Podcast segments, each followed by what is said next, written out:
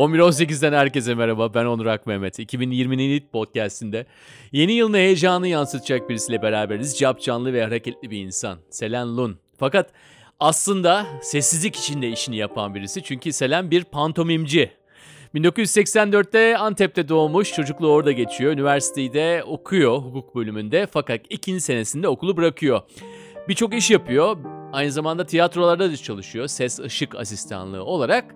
2012'de ise dans etmeye başlıyor. Dans etmenin beden ve zihnine güvenmesini sağladığını söylüyor ve bu güvenden hareketle de İstanbul Üniversitesi Devlet Konservatuarı pantomim bölümüne giriyor 2013 yılında ve o günden bu yana da tüm toplumsal önyargılara ve ekonomik zorluklara rağmen oyunculuğun yanında pantomimciliğe devam ediyor. Uluslararası festivallere katılıyor, performanslar sergiliyor. Hatta buraya ilk geldiği zaman stüdyoya girdi. 2019'da bir yıl önce Kalkada Hindistan'da uluslararası bir pantomim festivaline davet edilmiş. İşte onun hikayesini anlatmaya başladı. Hindistan'da katıldığı bu festivalin yolculuk öncesinden bahsetti, sürecinden bahsetti, onu nasıl hissettirdiğini anlattı ama özellikle böyle bir yolculuğu nasıl fonlarsın, uçak biletini nasıl alırsın oradan başladık. Buyurun dinlemeye ediyorum. Kısaca özetlersek beni oradaki e, üçüncü e, yılındaki bir pantomim festivali çağırdı. Uluslararası işte Hindistan Pantomim Festivali. E, orada Nasıl geliyor sana mesaj? E-mail mi? Bana e-mail geldi ve ben bunu Şaşırdın zaten tabii. Çok şaşırdım. Nereden geldi bu? Çok şaşırdım. Çok hoşuna gitti. Çünkü çok hoşuma gitti. Çünkü böyle yani hiçbir şekilde hiçbir yere başvuru yapmadım. Hani Hani oradan bir tane böyle yıllar önce Facebook'tan tanıdığım başka bir pantomimci var. Onu düşündüm mesela Dipek adına. Böyle direkt Dipek'e yazdım. Hani sen mi birine önerdin onlar beni öyle mi buldu falan falan. Yok yani nasıl oldu Allah Allah falan dedi o da. Allah Allah demedi tabii. Nasıl olmuş bu arada? Sonradan neymiş? Öğrendin Onu bana e, bu işte festival direktörü Niranjan Goswami e, ona sorduğumda şey dedi işte yani işte higher sources falan dedi böyle nasıl ya falan dedi. Nasıl yani ilahi bir şekilde ya, ilahi vahiy mi gelmiş? falan dedi yani. İşte görmüştür internetten bir video ha, bir falan. izlemiştir Vimeo'dan. Çünkü şey benim Vimeo'ya böyle e, çok e, aktif değil ama Vimeo'ya arada böyle pantomim oyunu şu bu falan bir şey yüklüyorum. Öyle bir şey görmüştür, bir paylaşmıştır. Bilemedim. O zaman mesaj geliyor e-mail diyor ki gel evet, bu, bu zamanda evet. böyle bir şey var. Ve Evet ve diyor ki yani bu tam böyle yılbaşından önce geliyor. Ee, yılbaşından böyle 10 gün önce falan geliyor. Bugünlerde evet. Geçen, geçen sene yıl. aynen. Ve böyle ben hani görüp bir böyle okuyup sana tabii ki gidemeyeceğim çünkü uçak parası falan falan Onu vermiyorlar. Evet. Parayı nasıl topladın uçak parası top parasını? Fongogo'dan. Fongogo. ha. Peki Fon, e, fonlama yaptım yani. Herhalde bu kamuya açık bir bilgi değil mi? Ne kadar topladın? Evet evet tabii. Orada hedef belirtiyorsunuz. Ben mesela hedef olarak 7 bin lira belirttim. Yalnız şeyi bilmiyordum. İşte Fongogo'da tabii ki bir kesinti yapacak. Hani ona göre bir hedef vereyim falan. O kadar düşünemedim. Çünkü zaten ben hani şey noktasında Fongogo'yu açtım. Böyle artık bütün e, böyle he, nasıl diyeyim umutlarımın bittiği falan bir noktada böyle gecenin ikisinde falan abi tamam ya bunu da yapacağım artık sonra bırakacağım bu mevzuyu Senin fikrin miydi bir arkadaşın fikri miydi? Fongogo mu? Hı hı.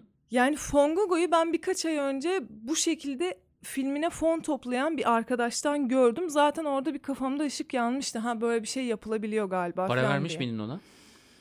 Fongogo işte kendi kesiyor. Hayır hayır şeye verdim arkadaşına vermiş miydim? Yok. ne bileyim ilahi Çünkü... bir şey dedi ya şimdi. Hintli. Hayır o kadar yakın arkadaşım değil. İyi peki. O zaman sana e, bu yolculuk için e, fon sağlayanlar o kadar yakın mıydı illa hepsi? Hayır işte orada zaten şöyle bir mantıkla açtım ben aslında. Ya benim yakın çevrem de böyle zaten hani tiyatro, performans bilmem bunlarla uğraşan insanlarız ve yani hiçbirimizde o kadar para yok. Kimden yani, geldi o zaman? Ya şöyle oldu. Aslında böyle e, yayıldı. Ben çünkü Instagram'da gerçekten böyle geceli gündüzü paylaşmaya başladım yani kafayı buna taktım çünkü çok kısa bir sürede toplamam gerekiyordu yani böyle 15 gün içinde falan. Çünkü ocağın 15'inde e, bu şeye Hindistan'a Niranjan Goswami'ye yazmam gerekiyordu. Hani tamam ben geliyorum ya da gelemiyorum diye. E, ve böyle Aralık sonunda ben karar verdim. Tamam abi bunu yapacağım diye. O da üç arkadaşımın biraz böyle gaza getirmesiyle oldu yani. Hani aç belki hani birileri de bunu görecek ve belki onların da böyle bir destekte bulunmaya ihtiyacı var falan diye.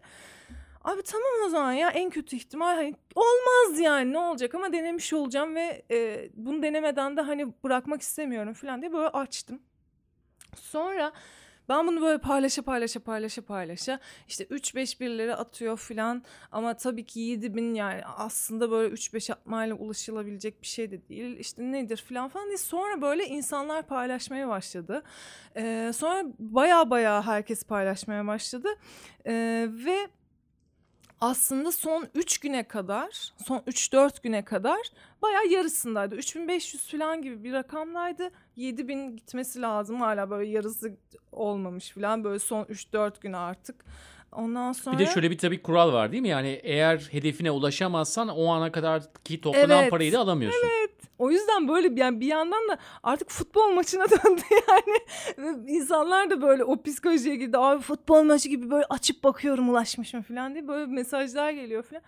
Sonra ne oldu ya? Sonra Akasya asıl Türkmen. Bir arkadaşımın galiba Eylül'ündü. Eylül Evet aynen Eylül Akasya Asıl Türkmen'e yazıyor. As- Akasya Asıl Türkmen bunu e, storiesinde paylaşıyor. Ondan sonra o ona atıyor, o ona atıyor filan falan. E, bir arkadaşım işte Emel bir şekilde Serra Yılmaz'a ulaşıyor filan böyle. Serra Yılmaz destekliyor, paylaşıyor. Ondan sonra bir bakıyorum Serra Yılmaz da işte fonlamaya katılmış. O da e, hani büyük bir şey yatırmış falan böyle. Ben tabii şok şok şok. Ve son 3-4 günde böyle böyle böyle toparlanıyor. Ve e, hayatımın şokuydu. yani gerçekten beklemiyordum. Çünkü açarken yani ben şunu düşündüm. Hani ben bunu yapıyorum ama yüzde yüz hedefe ulaşır mı ulaşmaz mı E, hiç bilinmez. Ve ben e, o kadar da hani e, şey yapamıyordum. Bu kadar yayılacağını düşünemiyordum. En kötü ihtimalle insanlar hani böyle bir şeyden haberdar olacak. Yani benim bir oyunumla e, Hindistan'a davet edilmiş olmam bile bence çok önemli bir şey. Özellikle bunun pantomim olması bir de pantomim yani hani Allah aşkına yani kaç kişi var pantomimci kaç kişi var uğraşan. Yani birçok insan hani bu kampanyayla pantomim kelimesini duydu belki filan. Ya, ya da hani böyle belirli bir fikirleri olmaya başladı. Yani diyorsun ki sende gerçekten de bu hedefine ulaşmasa bile o farkındalık bile Evet. senin yanına kar kalacaktı diyorsun. Kesinlikle ve yani şuna ben mesela şuna çok inanıyorum ya. Böyle e, birisi hani hedefine gitmek için bir şeyleri göze alıp bir şeyler yapıyor falan. Bütün çocuk hikayelerinde, büyük hikayelerinde hep bu ya macera yani aslında bu. Hani o yüzden böyle e- ya en kötü ihtimal böyle bir macera yaşayacağım abi işte falan diye böyle açtım yani hani. Ya acayip bir şeydi. Yani çok güzel bir maceraydı zaten bu arada. Hani böyle bir sürü insanla iletişime geçmiş oldum. Ee, hani dost kim düşman kim görmüş. yani mesela çok beklediğim isimlerden bu abi şu arkadaşım hani kesin böyle paylaşır falan dediğim insanlar paylaşmadı falan. Evet. Ya böyle giriş işte.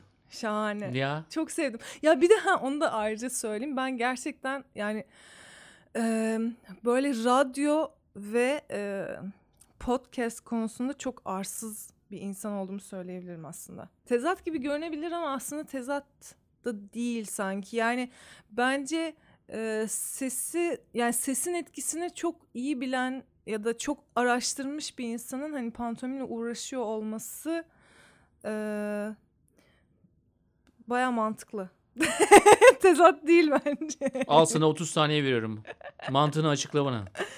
Ya çünkü e, sesin etkisi yani şeydir hani görmesem bile hani du- duymak o sesten ya aslında mesela biz e, hayvanlarla falan da e, iletişim kurarken öyle kuruyoruz ya böyle sesten de alıyorlar ya o şeyi. Heyecanlı mısın, korktun mu, işte panik misin yoksa mutlu musun? Hani hepsini oradan da e, çok rahat yani büyük bir kısmını infoyu oradan da alıyorlar ya. Bunu mesela çocuklarla atölye yaptığımda bazen buna benzer şeyler yapıyorum. Mesela işte pantomim orkestrası ya da işte pantomim dansı falan gibi şeyler yapıyorum. Hatta Hindistan'da da yaptım işte bu community school'larda. Ee, onlarla böyle ya sesle ve beden uyumuyla alakalı şeyler yaptık yani. Herkesin e, bir sese bağlı olarak aynı şeyi yapması aynı anda onunla uyumlanması e, acayip ve çocuklar aslında bu konuda çok daha iyi yani. Hani yetişkinlerle de yapıyorum ben bunu mesela ama çocuklar o uyumu çok çok çok daha sorgulamadan hani o anki infoya bakarak çok daha kolay bir şekilde adapte olup hemen sesle beraber yapabiliyorlar onu. Tabii bu güzel şeyleri söyleyelim ama pantomimciler de e, burada birçok kişi oturuyor. Yani ayrımcılıktan bahsediyoruz. Türkiye'nin şu andaki, dünyanın şu andaki hali falan bunların hepsi ortaya çıkıyor ama Evet. pantomimciler kadar herhalde ayrımcılık çeken de e, bir insan kitlesi Ay. düşünemiyorum yani. Evet ya. Nefret edilir birçok yerde. Evet değil mi? Niye Ya, nefret ediyorlar sizden? Zaten ya üf, bence bilmiyorum filmlerden falan mı acaba ya da böyle şeyden falan da olabilir. Ee, hani iş bulamayıp sonra e, sokakta palyaçoluk yapmaya başlayıp ya bir kere şöyle bir şey oluyor. Şimdi pantomim deyince insanların kafasında bazen hiçbir şey yok gerçekten. Hani olursa da şöyle şeyler olabiliyor genellikle. Ha siz beyaza boyayıp sonra filan diye sonra o boyutlama dediğimiz işte bu e, elleri koyarak havaya eller havaya şeklinde o şeyi yapıyorlar filan ama Cam varmışçasına. hani. evet Hı. işte ne bileyim duvar şey filan ama işte o değil yani bu böyle hep filmlerde e, pantomimcinin e, sadece böyle insanların hareketlerini taklit eden onlara böyle gıcık giden bir tip olarak gösterilmesiyle alakalı yani. Hani- Çünkü pantomim ya kelime anlamı da o zaten. Pantomim işte panto bütün mim taklit etmek her şeyi taklit eden filan. O yüzden böyle insanlarda öyle bir şey algı var yani. Abi gelip her şeyi taklit edip seni gıcık eden bir tip filan diye. Çünkü yani hep e, nasıl diyeyim mesela komedide hani bir şeyin en uç noktasını alıp onu gösterirler ya. Hani pantomimci söz konusuysa da e, bir pantomimci öyle var. Hatta şeyin işte Robin Williams'ın öyle bir skeci var. Pantomimcinin ölümü müydü? Öyle bir şeydi yani. Çok komik yani genel algıda pantomimci sevilen bir şey değil evet. Ve ben bununla böyle yıllarca da hani şey yaptım. Ee, yani abi pantomim acaba söylemesem mi yani falan diye bazen böyle hani ka- kafama geldiği oluyor. Çünkü pantomim deyince insanların aklına sanırım güzel bir şey gelmiyor mu? Söylüyor musun böyle mesela bürokratik bir yerde senin mesleğini sordukları zaman pantomimci diyor musun? Ya şöyle diyorum. eee pantomim bölümünden mezunum diyorum. Aynen. Onu söylüyorum çünkü benim çok gurur duyduğum bir şey. Yani çünkü eee, çok böyle abi olur mu olmaz mı nasıl yaparım ya falan diye. Yani gerçekten önce dansa başlama sebeplerinden biri aslında o hani vücudumu tanıyayım hani biraz vücudumu açayım ve vücudumla vücuduma karşı biraz güvenim gelsin de hani öyle yapayım. Ben yani hani gerçekten onunla uğraşabilmek için e, onun e, savaşını verdiğim için böyle e, çok gurur duyduğum bir şey. Yani şu an biraz bile hani gelip biri böyle abi bir şeyini izledim işte bir oyununu izledim yani ne kadar iyiydi falan dese böyle havalara uçuyorum. Yani özellikle hani pantomimse yani hani. Çünkü e, bir pantomim işte dediğimiz gibi o çok e, böyle sadece yüzünü beyaza boyayıp boyutlama yapıyor. Duvar ve camda yürüyor falan falan gibi şeyler var. E, İkincisi böyle işte şey ya dediğim gibi yani çok savaşını verdim. Kaç tanesiniz? Eee, şu an sayımız belli değil ama azalıyoruz falan. Türkiye'de kaç tanesiniz? Ya bilmiyorum yani 10? 100? acaba yüzü var mıdır ya? Çünkü şöyle bir şey e, bizim hocamız ustamız Vecihi Ofluoğlu 2006'da konservatuvar içinde bu bölümü açıyor. Ve yani çok garip ve komik ama bu dünyada bir ilk ve tek. Yani konservatuvar bünyesinde böyle bir okul yok yani başka hiçbir yerde yok. Konservatuvar içinde bir program olarak yok. Hep böyle hani bireysel işte mesela Marcel Marceau gibi işte başka hani ustalar gibi bireysel özel okulları var ama hani konservatuvar bünyesinde açılmış bir pantomim okulu sadece Türkiye'de vardı. O da artık yok. Şu an aktif olarak pantomim yapan kaç kişi var? A- aktif olarak pantomim yapan belki işte bir elin beş parmağını geçer mi? Geçmeyebilir. Artık söze bile gerek yokmuş yani şöyle yapsan elinle cevap olarak olacakmış. Yani ya da iki elin mi acaba? o kadar. Bilmiyorum. Yani Ha. 10 kişi var mıyızdır acaba? Şimdi bilemedim. Şimdi kafamdan isimleri geçiriyorum biraz ama. Hı hı hı. Hmm, yani beni çok çok gaza getiren pantomimle alakalı şeylerden biri de şu oldu. Ben birinci sene okula girdiğimde e, Polonya'da her sene bir pantomim festivali düzenlendiğini öğrendim. Ve e, onları biraz araştırmaya başladım ve hemen o sene gitmek istedim ama hemen o sene gidemedim işte. Ondan sonra ikinci sene gerçekten böyle daha okul başlarken abi dedim ben bu senenin sonunda çünkü Haziran'da yapıyorlar onu Va- Varşova'da yapıyorlar. Ben bu sene bu festivale gideceğim yani bir şekilde deyip gerçekten bütün sene onu düşündüm yani.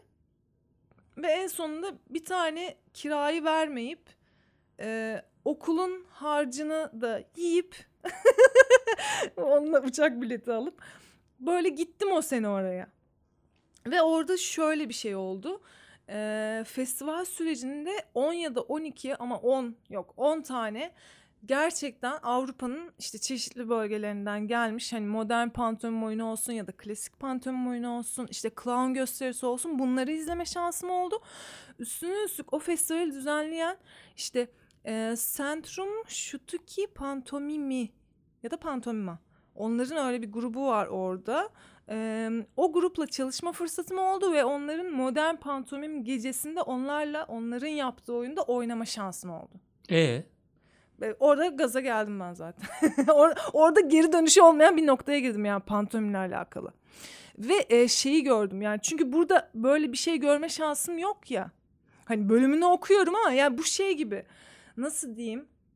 Ya böyle çok artık olmayan bir şey söyle bana mesela.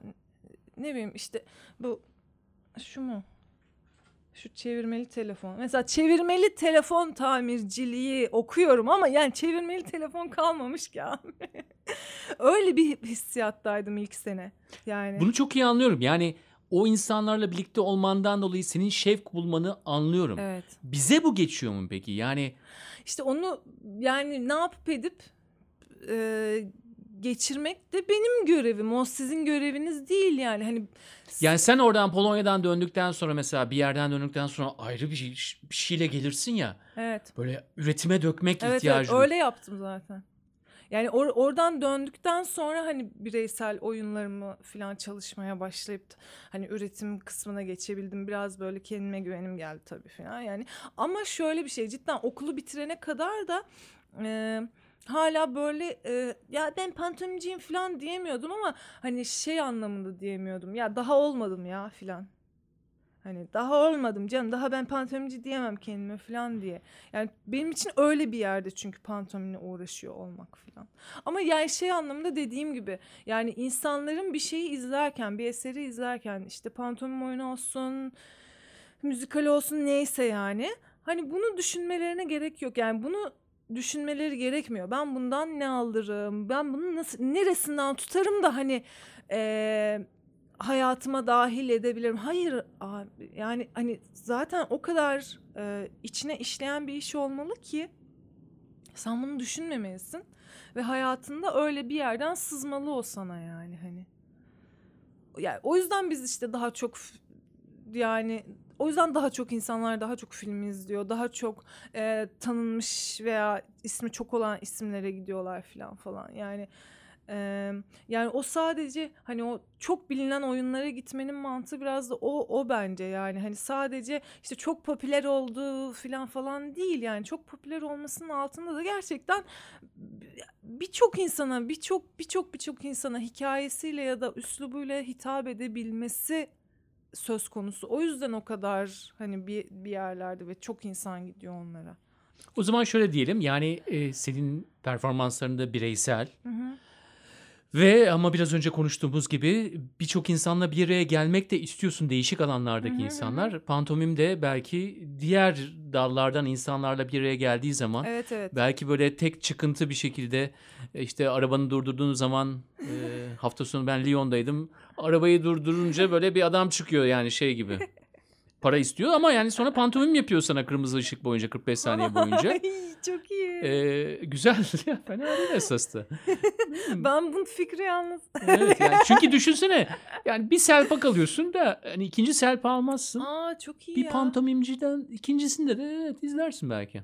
Pantomim sanatıyla uğraşan bir insan olarak hayatınızı idame ettirmek zorundasınız. Bu da ayrı bir savaş zaten. Yani oraya hiç girmeyeyim ama bir yandan da sürekli farklı şeyler yapıyorsunuz muhakkak ve eğer ki hani bu kadar az ilgi gören pantomim gibi e, bir şeyle uğraşıyorsanız siz muhakkak gerçekten meraklı bir insansınızdır. Yani öyle bir şey de var. O yüzden muhakkak en az 5-6 tane daha uğraştığınız farklı dal vardır. Yani işte bu hani dramaturji de olabilir.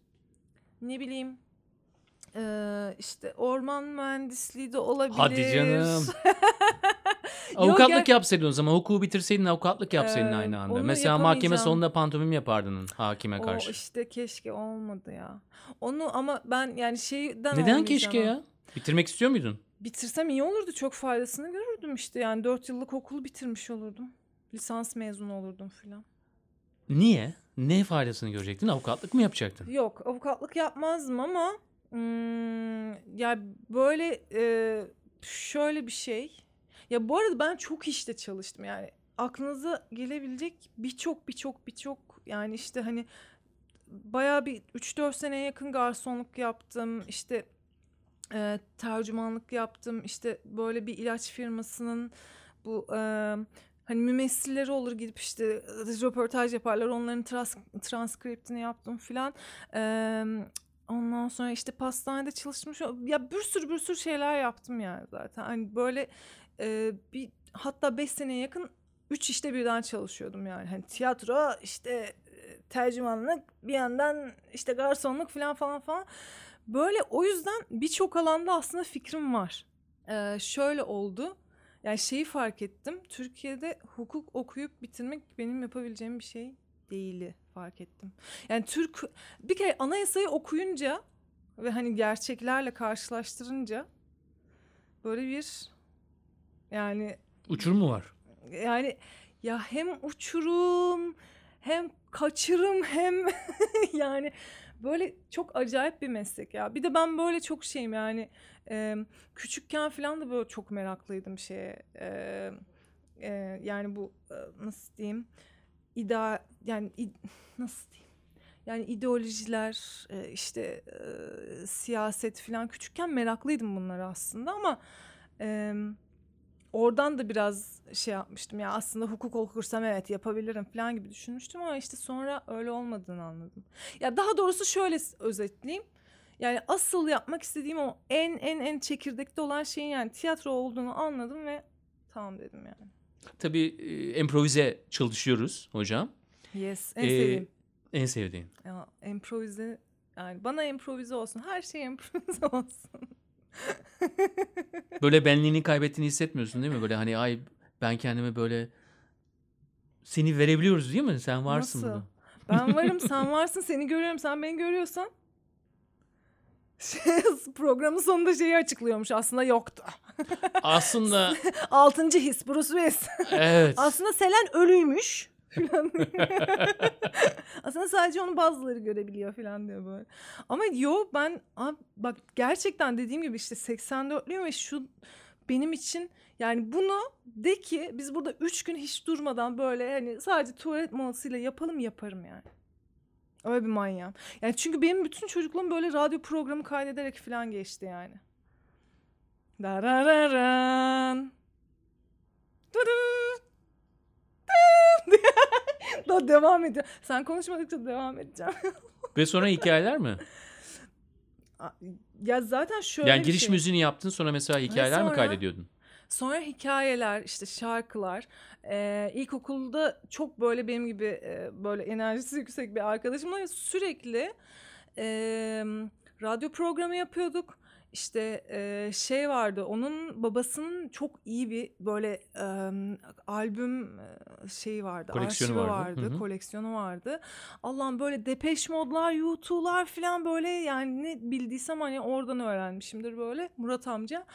Böyle Murat amcanın koleksiyonuna dalıp oradan böyle programlar yapıp işte ve şimdi Depeş Mod'dan da da da da neyse artık böyle bir şey sonra pat basıyoruz kaydediyoruz falan böyle yani deli gibi bütün böyle ilkokul falan öyle geçti yani bizim.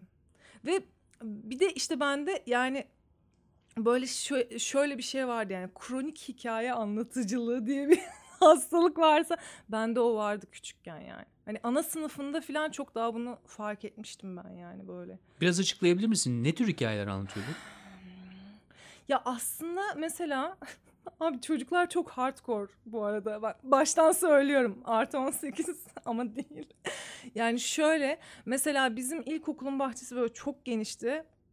Ve ne hikmetse o bahçeden e, böyle e, bir inşaata geçilebiliyordu. Ve yani yarım kalmış bir şekilde yapılmamış bir inşaat. Böyle işte aa orada çocukları öldürüyorlarmış işte orada bir sürü kafatası varmış gidip kemiklerini görebiliriz bilmem ne falan falan diye böyle millet toplayıp inşaata götürüyordu.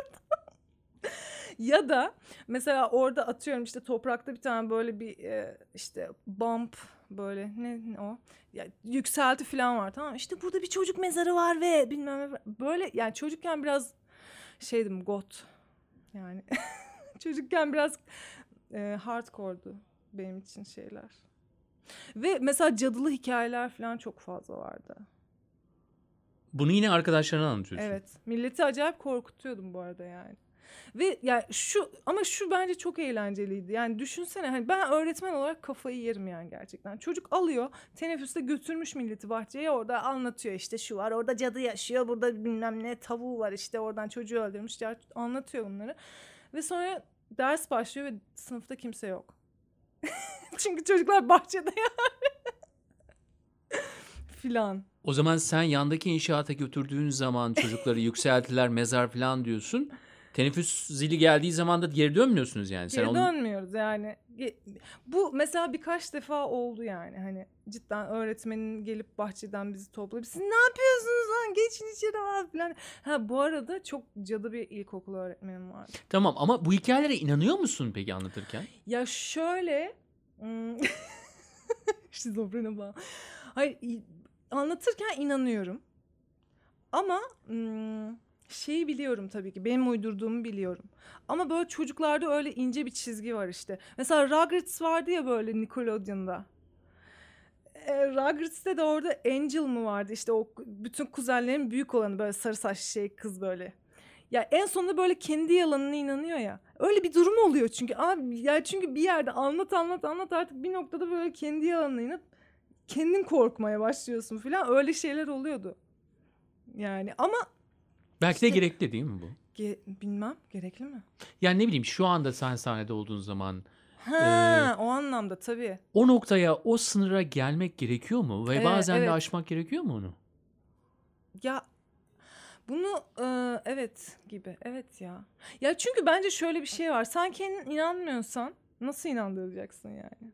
Bu çünkü yani yalnızca sanatta değil herhalde. Bir pazarlamacı bunu dinliyorsa da Evet, herhalde evet. diyordur ki evet evet yani Evet. ben de yalanlarıma inanmak zorunda. Yalanlar demiyorlar tabii ama hikayeme Aa, inanmak evet. zorundayım ki. Evet. İşte Heath Ledger'ı bu öldürdü. Heath Ledger'a bağlı. Joker'i oynarken şey yaptı ya adam. Gitti. Ya ama işte onun bir sınırı var ama o sınır hani nasıl bir sınır veya nasıl olmalı o konuda işte çok bir e, uzman görüş belirtemeyeceğim. Ama çocukken bunu çok yapıyordum yani o sınırı gi- gidip geçip aşıp onu çok yapıyordum yani hani.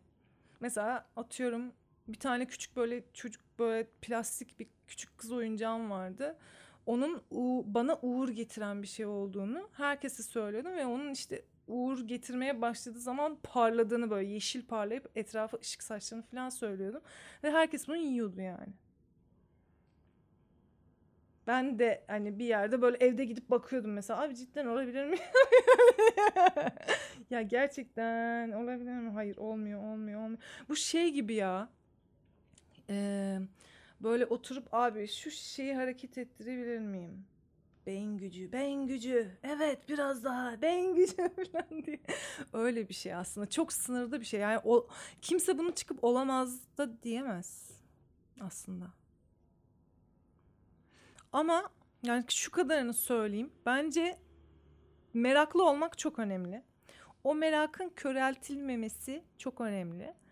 Ee, hani çocuklar çocuk olarak bunu zaten yapıyor yani. Sen istediğin kadar hani ona baskı kur, şiddet uygula, bilmem ne bilmem ne bilmem ne. Çocuk zaten onu bir şekilde hayatta tutuyor. Ama sen hani eğitmen olarak işte müdür olarak yap o işin yani eğitim sisteminin yapımcısı olarak kabaca öyle söyleyeyim.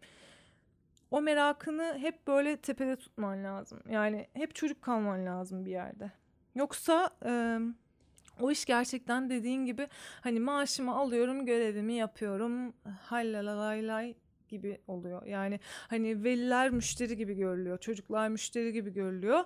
Öğretmenler de Ay bir daha asla bir okulda iş bulamayacağım şu an. Öğretmenler de gerçekten e, yani orada olması gereken bir tip. Yani hani çok böyle nasıl bir eğitim veriyor? O insan nasıl bir background'u var? Hani bunlar yani ge- yine ama bu şeyden bahsediyorum. Hani genel şeyden bahsediyorum. Birkaç tane çok iyi okul var o ayrı.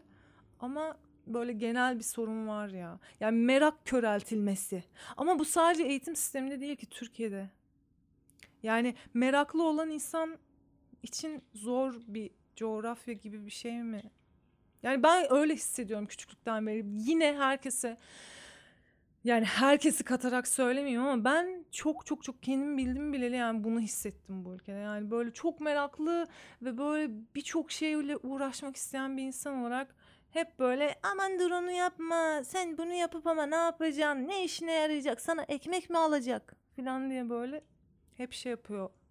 Bir yerde birileri hep böyle heves büküyor. Heves Çok güzel bir laf ya. Ket vurmak diye düşünmüştüm. Heves bükmek. Evet, son heves bükücüler aramızda mı? Çok güzel. Heves bükmek. Ne kadar olumlu bir yerde bitirdik gerçekten de. Heves bükücülerin sayısının azaldığını düşünenler evet, de evet. çok değildir. Demek ki güzel, güzel evet, bir yerdesin. Evet, güzel bir insansın. Aynen. İyi ki buradasın. Çok çok teşekkür ederim. Teşekkür ederim. Gerçekten günlerce yapabilirim. Acayip acayip acayip diye bitiremiyor değil mi cümleyi? Gerçekten çok zevk aldım. Çok teşekkür ederim.